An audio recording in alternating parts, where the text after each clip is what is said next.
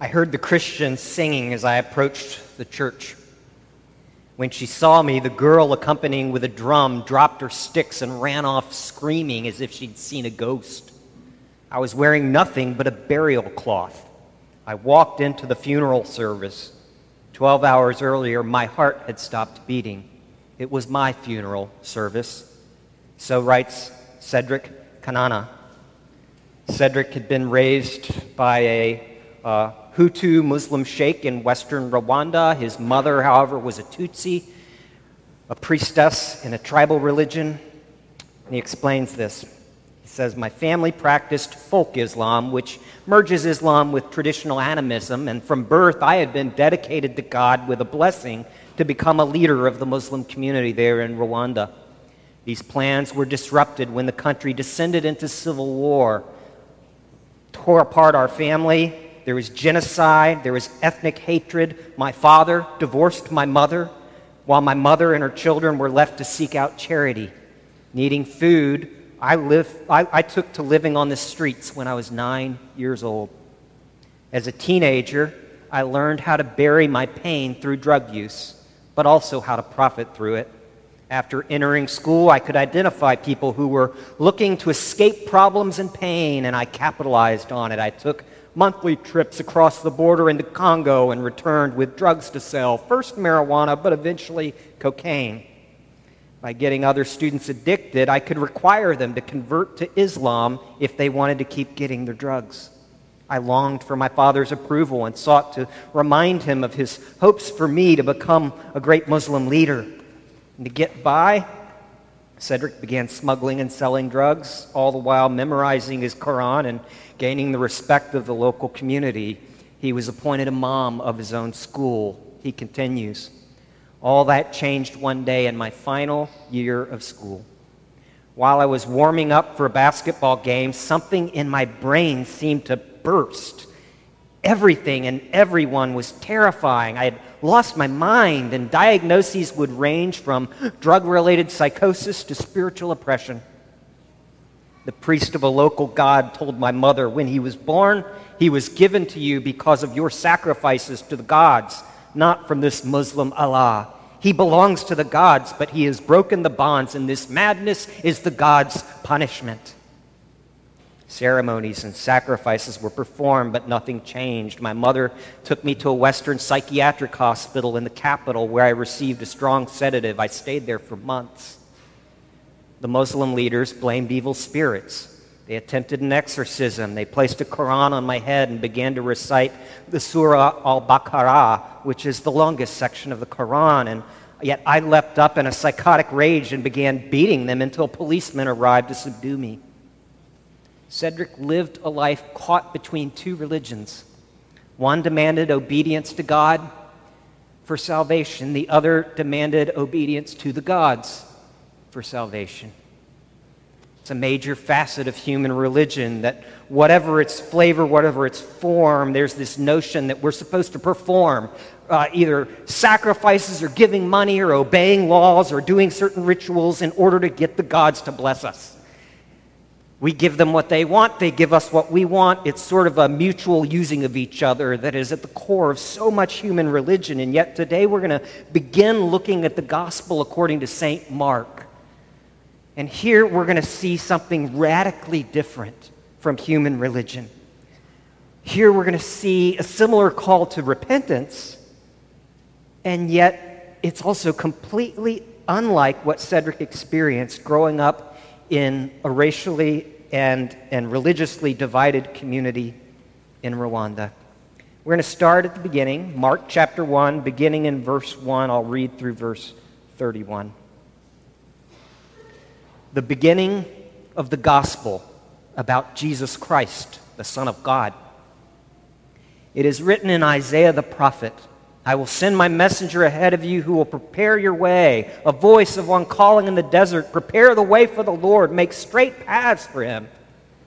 And so John came, baptizing in the desert region and preaching a baptism of repentance for the forgiveness of sins. The whole Judean countryside and all the people of Jerusalem went out to him, confessing their sins. They were baptized by him in the Jordan River. John wore clothing made of camel's hair with a leather belt around his waist, and he ate locusts and wild honey. And this was his message After me will come one more powerful than I, the thongs of whose sandals I am not worthy to stoop down and untie. I baptize you with water, but he will baptize you with the Holy Spirit. At that time, Jesus came from Nazareth in Galilee and was baptized by John in the Jordan. As Jesus was coming up out of the water, he saw heaven being torn open and the Spirit descending on him like a dove. And a voice came from heaven You are my Son, whom I love. With you I am well pleased. At once the Spirit sent him out into the desert, and he was in the desert 40 days, being tempted by Satan. He was with the wild animals, and angels attended him. And after John was put in prison, Jesus went into Galilee proclaiming the gospel of God. The time has come, he said. The kingdom of God is near. Repent and believe the good news. As Jesus walked beside the Sea of Galilee, he saw Simon and his brother Andrew casting a net into the lake, for they were fishermen. Come, follow me, Jesus said, and I will make you fishers of men. And at once they left their nets and followed him. When he had gone a little farther, he saw James, son of Zebedee, and his brother John in a boat preparing their nets, and without delay he called them, and they left their father Zebedee in the boat with the hired men and followed him. Then they went to Capernaum. And when the Sabbath came, Jesus went into the synagogue and began to teach. And the people were amazed at his teaching because he taught them as one who had authority, not as the teachers of the law. Just then, a man in their synagogue who was possessed by an evil spirit cried out, What do you want with us, Jesus of Nazareth? Have you come to destroy us? I know who you are, the Holy One of God. Be quiet, Jesus said sternly. Come out of him. The evil spirit shook the man violently and came out of him with a shriek. The people were so amazed, and they asked each other, What is this? A new teaching, and with authority, he even gives orders to evil spirits, and they obey him. News about him spread quickly over the whole region of Galilee. And as soon as they left the synagogue, they went with James and John to the home of Simon and Andrew. Simon's mother in law was in bed with a fever, and they told Jesus about her. So he went to her, took her hand, and helped her up, and the fever left her, and she began to wait on them. What is Jesus trying to communicate in this gospel message? First thing Jesus is telling us is that we do need a radical change of direction in life. Uh, the term that both John the Baptist and Jesus uses is the term repentance, uh, metanoia in Greek. It means to, to change direction. You're going one way, you stop, you realize you're screwed up, you turn around, you start going a different direction. It, it's, a, it's a change in your purpose, a change of your mind and of your soul and of the direction of your life. It means a change from looking at God as one looks at a consultant Instead, now looking at God as one looks to a Lord, a master, an owner. Um, to repent means to think differently about God's claim on our lives. Uh, John came preaching a baptism of repentance for the forgiveness of sins. And, and this involves confessing our sins, uh, agreeing with God. It's what we see with John's disciples. You know, they were confessing their sins and they were baptized in the River Jordan. Um, they're naming their failings before God and their failings to love their neighbor as themselves. They're, they're naming their lack of concern for the poor, the marginalized. They're, they're, they're naming their selfishness. They're naming their lust. They're, they're naming the fact that they don't love God very much. And they're owning that and, and grieving it before God, uh, confessing to God and agreeing with Him that my sin is real and I can't fix it myself. And no self help book will clean me up, God. You have to do this. I can do nothing about it. It has to be your grace.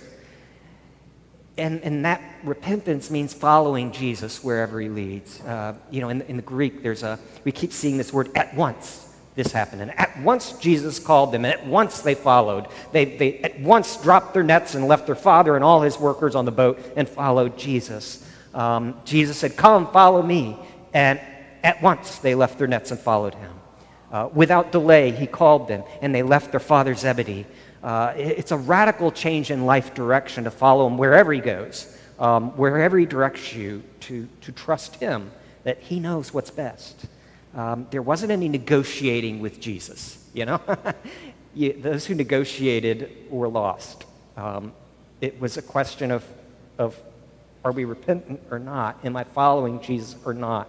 Um, whatever he says, he wants this radical change in, in life direction. And that's because of something that the Holy Trinity is doing, uh, something really amazing here. Um, you know, we see this incredible peek here into the eternal relationship between the persons of the Godhead. You know, it's at Jesus' baptism that here is God the Son, that the Father speaks and says, You're my Son. And then the voice of the Father speaks, and the Holy Spirit comes down like a dove. Here, Father, Son, and Holy Spirit, who, who got along fine without us before the beginning of creation in space and time, you know, here they are speaking to one another acting with one another. We see this glimpse into the Holy Trinity, this glimpse into the cosmos uh, that, that, didn't yet exist, into what there was before space and time, when, when the Father was loving the Son and the Son was loving the Father and the Holy Spirit was there with them in this eternal community of love. It means that community, that longing that you have for community, that longing you have to be known and to know, that longing to be known that gets us into so much trouble that that longing is from God who made us in his image as ones who need community, who are made for community as he is himself an eternal community. It means community predated creation because it's grounded in theology proper within the, the Godhead himself. And here we see what this Holy Trinity is doing with the Father and the Son and the Holy Spirit all loving each other. It means if God is a Trinity and is eternal, and this isn't make believe, then God did not create the universe because he was lonely and needed people to love him. He had perfect community for eternity, outside of space and time, whatever that means. He had perfect community. Rather, it wasn't because he was looking for love, but because in the overflow of the love between the Father and the Son and the Holy Spirit, that love needed to overflow beyond itself to have more to love, more creation to love, more cosmos to love, more creatures to love, even image bearers to love. It's because he wanted to give love that he created us. Go back to Genesis in the beginning, the creation account in the, the Hebrew scriptures, where, where Adam and Eve, God created them. He said, Let us make man in our image. The, the Trinity was always a Trinity. Let us make man in our image according to our likeness. Um, it wasn't a royal we, that didn't exist then. It was God being plural and one at the same time, and then creating out of the overflow of his love other creatures for him to love, a whole cosmos for him to love, the heavens and the earth, and all the things that fly, and all the things that swim, and all the things that live on the ground, and, and all the stars in the sky, and the sun and the moon, and Adam and Eve. And they were naked, and they felt no shame because there was nothing about them to be ashamed about because they were perfect with God, walking with him in knowledge and righteousness and holiness and love. That was the intent. That all creation would join in this incredible symphony of praise and love and joy that the Father and the Son and the Holy Spirit had always enjoyed, that they would create this larger symphony with every single section imaginable, every creature under earth, every inanimate object, every lump of clay, every blow of a wind being part of a symphony to praise him. And then humanity would take our seats, first violin section, second violin section, right there, in order to help lead this act of eternal praise, entering into the community of the eternal Trinity a community and a song of joy and love and relief and praise and worship. It's what we see all over the Bible. Isaiah 55 You shall go out with joy and be led forth in peace. The mountains and the hills shall break forth into singing before you, and all the trees of the field will clap their hands. Psalm 148 speaks of this symphony. Praise the Lord from the earth, you great sea creatures and all ocean depths, lightning and hail, snow and clouds, stormy winds that do his bidding. You mountains and all you hills, fruit trees and all cedars, wild animals and all cattle, small creatures and flying birds. Let them all praise the name of the Lord. He's the one who commanded, and they were created to think that creation itself, even though fallen, because it's under our dominion and we turn from God, creation right now, the sun is praising God just by being the sun because it was made to praise and worship God and to be part of this symphony by being what it was made to be. That a squirrel in Forest Park right now, or, or an insect crawling on the Great Wall of China, right now is singing the symphony of praise to God. Right now in reality all of them together. And and there's this big section. You, you you've got all these different things. You've got the woodwind. You've got all the brass. You've got the upright bass the cello the violas but there's no violin section. Because humanity's not right with God. And we've lost the song. Mark Batterson writes that research in the field of bioacoustics has revealed that every day we are surrounded by millions of ultrasonic songs. For instance, the electron shell of a carbon atom produces the same harmonic scale as the Gregorian chant. Whale songs can travel thousands of miles underwater. Meadowlarks have a range of 300 notes. Super sensitive sound instruments have discovered that even earthworms have a faint staccato of sound. Arnold Sommerfeld, a German physicist and pianist, observed that a single hydrogen atom emits 100 frequencies, which is more than a grand piano, which only emits 88. Science writer Lewis Thomas summed it up this way if we had better hearing and could discern the singing of seabirds, the rhythmic drumming of schools of mollusks, or even the distant harmonics of flies hanging over meadows in the sun, the combined sound might lift us off our feet. There's a symphony of joy and wonder and love and praise that is eternal, that is grounded and been brought into the community of the Trinity to worship Him and to enter into His joy and wonder and beauty and delight. God has brought creation into that symphony, and now through Jesus, He's inviting us sinful humans to come back on stage and walk right up into the violin section and take up our instruments again and to join in that eternal symphony of praise with the Father and the Son and the Holy Spirit. We have a glimpse of it even right here, united to Jesus. We can then hear the Father saying to us what he says to Jesus when he says, You are my Son, whom I love. With you I am well pleased. The Father saying, You are my child. I love you. And because of Jesus and the good news of Jesus, I am pleased with you. You see, the gospel isn't about advice, the gospel is a declaration of truth, of something that has happened. We see this word gospel twice in this passage the beginning of the gospel about Jesus Christ. Gospel means good news. It's a simple uh, uh, Greek word, eu for good, and angelos for, for message. Um, Jesus went into Galilee, we reading, proclaiming the gospel of God, meaning the gospel that belongs to God. God's gospel, the gospel that we read is about Jesus Christ. A gospel that that term had meaning in antiquity. It was a, one who would bring news, announcing something. For example, you can imagine if you were Athenian at, at the, uh, and, and you know, the Battle of Marathon was taking place, and, and, and here this massive Persian army has invaded. They've crushed one city after another. You're outnumbered 100 to 1. Your army goes out to the battlefield and, and it's far away, and all the citizens hide within the city with the gates down and the walls up, and, and they're worried about what might happen because they know they're probably going to lose, and they're already counting. Mothers are already looking at their children, knowing that their children at best will become slaves, knowing that their daughters at best will become slaves, knowing what might happen to the women when the invading army swamps their city, knowing that their men will probably all die unless they're young enough to be taken and trained as slaves or possibly turned into eunuchs. You've already, this is already coming. You're, you're preparing yourself for it. And then in the distance from the city walls, you see a little puff of smoke,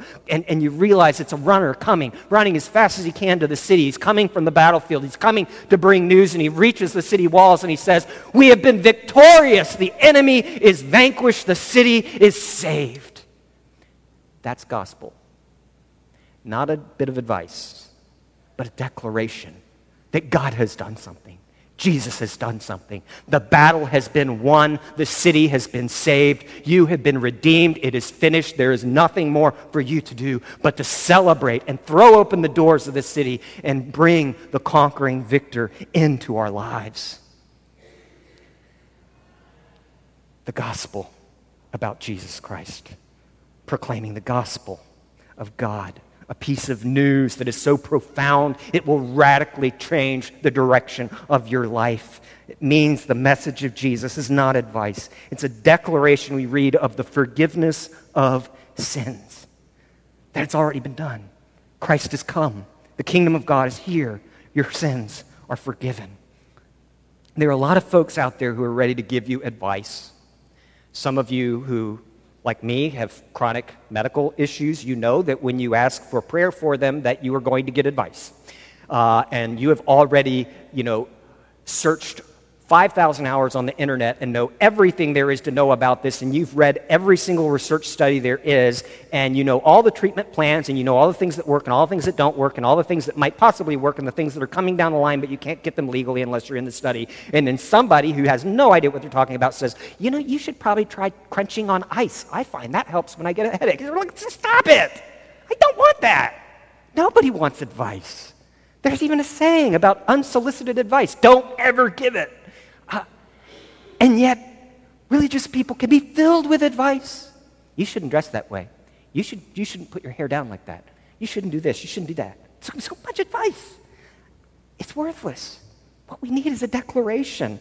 Uh, you know, you know the difference. You know, if, if, you're, if you're in the emergency room at 2 o'clock in the morning because your child was in a horrible car accident and they had to, had to cut your child out of the car with the jaws of life and, and, and all of the, the, the, the, the, the the personnel were, were bracing you. This isn't good. We, we don't think, we think there's still a pulse. We're going to try to get him to the hospital, but this is, this is really bad. And you, you walk into that hospital and you watch as your child is, is taken through those double doors and you're not allowed to go back there. And, and, and you're just sitting there waiting. And then some person next to you starts giving you advice and you don't listen to a thing they're saying because you only care about one thing. The, only, the one thing that you care about is when those double doors open up again and the surgeon walks out and sits down next to you and takes off her mask and says, We've saved your child's life. They're going to be fine. That's all you care about. That's gospel. That's a declaration. A declaration that God has done something. That is Jesus Christ Himself coming through those double doors saying, The operation has been a success. You have been saved. That's good news. The gospel about Jesus Christ, God's gospel, the gospel of God. Jesus says, Believe the good news. That's what the gospel is a declaration, not advice, because the gospel is about a person not a plan. We read the gospel about Jesus Christ, God's gospel, God's good news, his declaration. And that means that this declaration is about Jesus. It means that Christianity is a person and not a plan. Christianity is Jesus. Christianity is Christ. That's what a, a kingdom is. When, when Jesus tells people the kingdom of God is, is here, understand that he wasn't just making a euphemism or something. Because there's one thing, in order to be a kingdom, a kingdom has to have. That sine qua non, without which no kingdom has ever been a kingdom. You cannot be a kingdom without one certain thing that is required and mandatory in order to fit into the category of a kingdom. What is that? A king. Jesus has come. Jesus is here. The king is here, he's saying. The rule of God starts with me, Jesus is saying. Jesus is a person, not a plan. You know, there's, there's a, for some of us with our theological training and background, particularly those who are Reformed or Presbyterian, which some of you are, um, you know, there's a need at times to for lack of a better term, depropositionalize our Christianity because those of us in the Reformed tradition, which is that, that branch of Protestantism that's not Lutheran or Anglican or Anabaptist, but the other one, think Switzerland, Holland, Scotland, um, you know, uh, we can very easily think that Christianity is a philosophy with an ethical code attached. The philosophy is called Reformed dogmatics or systematic theology, and you get all the categories right, and you get all the you list all the propositions, and you think you must be saved because you have all the propositions. When what the propositions are telling you is actually you need to look at Jesus, um, and and we think we've got our ethics down, and and yet that's not what Christianity is. Christianity has never been a philosophy with an ethical code. Christianity is Jesus. Christianity is the rule of God in Christ. And there are all sorts of propositional truths out there that are true and are reliable, but we have to learn that this is all about a relationship. And what am I doing with Jesus? Am I yielding to Him when I talk to my spouse, when I address my kids, when I talk about my enemies? Am I yielding to the rule of Jesus, my Savior? I remember a teacher years ago who was trained in kind of 20th century evangelical uh, uh, dogmatics, and, and I would have to translate what he would say because he'd say something like, There is a biblical principle of the faithfulness of God. Uh, this is something the scripture teaches, and, and because the principles of the Bible are timeless truths, they should be followed no matter what. And I'd sit there and I'd say, like, okay, let me translate that into English, modern English. I think what he just said is that Jesus is standing before us right now and he's speaking to us. And he's saying, Look, you need to trust me when I tell you what to do. Because I have shown myself to be trustworthy. And I know there are things that you feel are right right now, but I'm telling you they're not. And You need to trust me. That's translating it into Christianity is Jesus, not a philosophy with an ethical system. Now, there's certainly an ethical system. God never gave 10 suggestions. You know, don't hear what I'm not saying. But it's about a person, not a plan. Jesus doesn't bring us good news. Jesus is the good news. He doesn't bring us a kingdom. He is the king that makes it a kingdom. You know, there's a symphony, and all creation has joined in to the symphony of the Father and the Son and the Holy Spirit lifting up the name of the triune God on high simply by being what they are. And God's inviting the violins to come back in and take your seat, pick up your instrument, and join in the praise because it's good news, a declaration that Christ has already done everything. After a year on antipsychotic meds, uh, Cedric's mother took him to an Anglican church where a Christian friend of hers was a member. And Cedric writes this He says, The pastor and four church members fasted and prayed for seven days, singing songs of peace, laying hands on me each night. And on the seventh night, I felt as though I were coming up through water.